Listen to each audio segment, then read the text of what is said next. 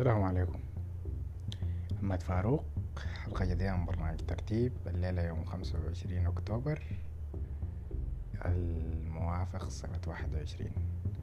الساعة اتناشر ونص. الليلة إن شاء الله حنتكلم عن قصة كده ظريفة. قصتنا بعنوان المحتال والحمقى يحكى إنه في قديم الزمان كان في ثلاثة كده أخوان حمقى.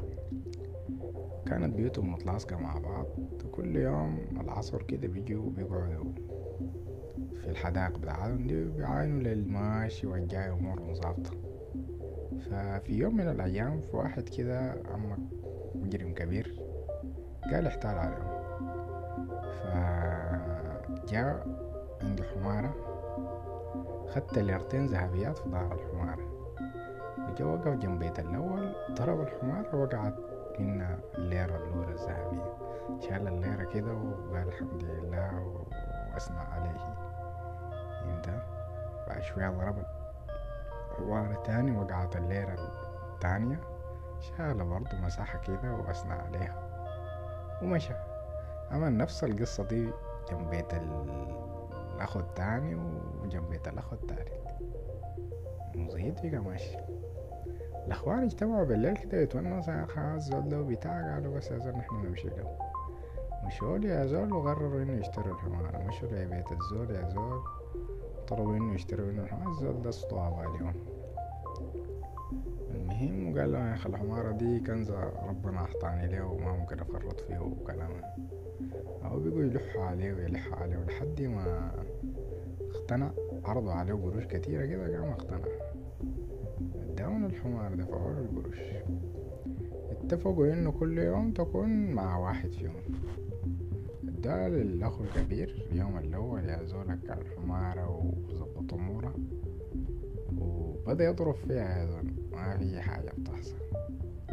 لحد ما حل المساء وأخونا ده تعب تعب شديد ما في حاجة. الحمار ذاته تعبان. اليوم التالي يا زول ادالي أخوه التاني برضه يضرب يضرب ما في حاجة الحمارة ذاتها خلاص.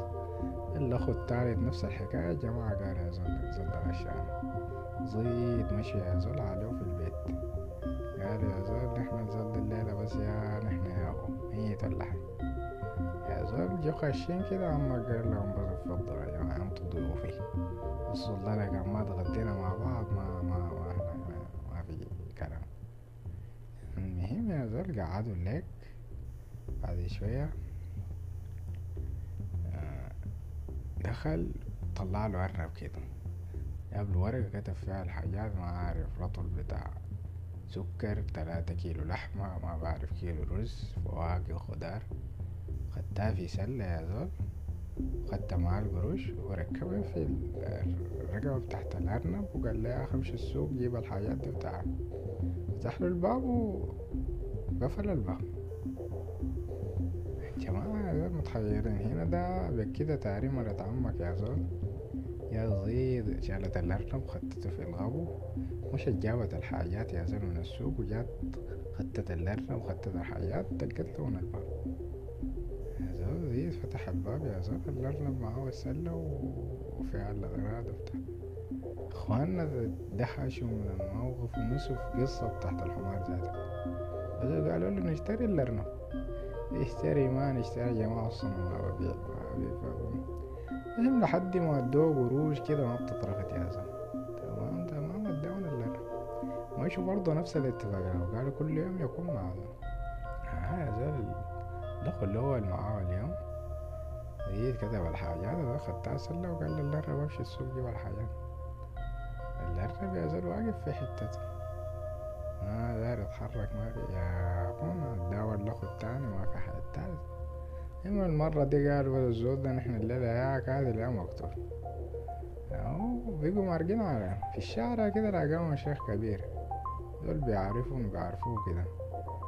قام سألهم ماشيين يا جماعة كده قالوا قصوا القصة.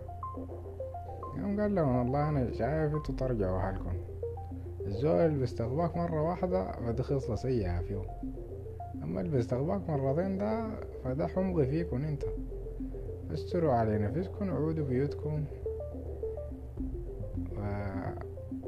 والناس رجعوا وتوتة توتة انتهت الحدوتة إلى اللقاء في حلقة قادمة من برنامج ترتيب إن شاء الله. هلا.